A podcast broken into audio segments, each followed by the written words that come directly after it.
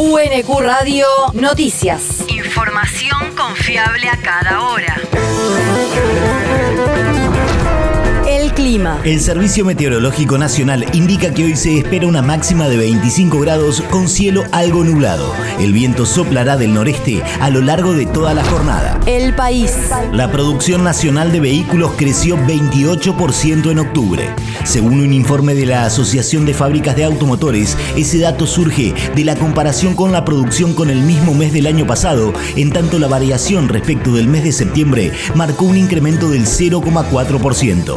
El informe de ADEFA también muestra que se exportaron un 44% más de vehículos que en octubre de 2021 y que las ventas al exterior subieron un 5,5% en relación al mes de septiembre de este año.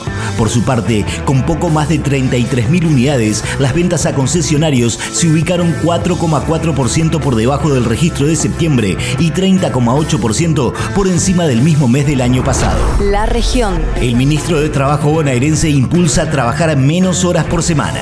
Walter Correa se mostró a favor de reducir la jornada laboral en el país para pasar a un régimen que podría ser de cuatro días hábiles por semana o un régimen de menos horas por cada día, al participar de la presentación de un estudio elaborado por legisladoras nacionales del oficialismo que busca impulsar ese cambio.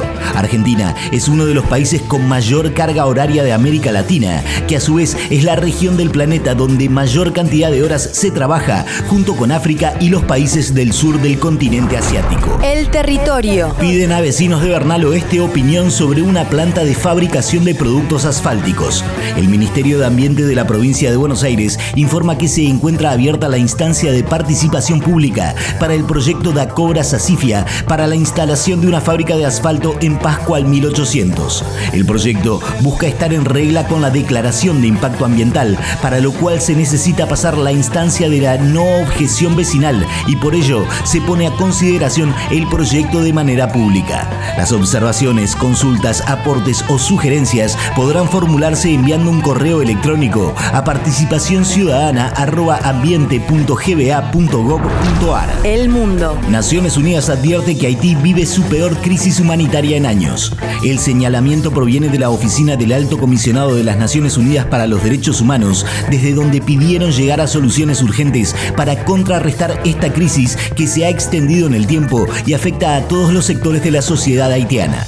Según resaltó el alto comisionado Volker Turk, las bandas armadas continúan bloqueando el acceso a los combustibles y a los puertos e imposibilitando a la población a llegar a fuentes de agua potable, alimentos y medicinas. El funcionario agregó que alrededor de 5 millones de personas están padeciendo de hambre aguda y que las condiciones pésimas de saneamiento y el poco suministro de agua provocaron un brote de cólera que es agravado por la escasez de alimentos.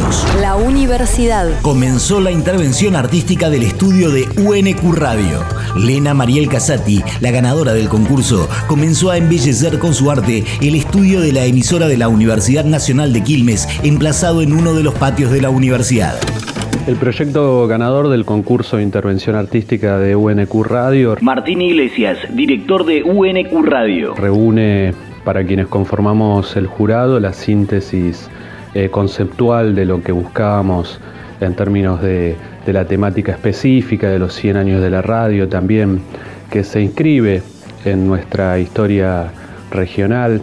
Las pruebas de radio que realizó Marconi tienen que ver con la Plaza Suiza, tienen que ver con la ciudad de Bernal y también con la vigencia que tiene la radio como medio de comunicación, no solamente en términos de escucha, sino también como la posibilidad de acceso al decir, al derecho a la comunicación.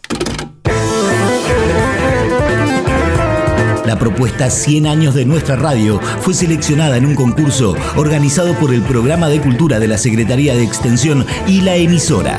La propuesta ganadora fue galardonada por su apuesta a la radio como escenario de encuentro, de producción, de escucha y de creación de imaginarios, por la comprensión del lugar de lo sonoro en el recorrido de la historia de la universidad, por su síntesis conceptual, estética y temática, por una trayectoria acorde a la propuesta presentada y una clara propuesta de materiales y técnicas a utilizar. El deporte. Liga Nacional de Básquet.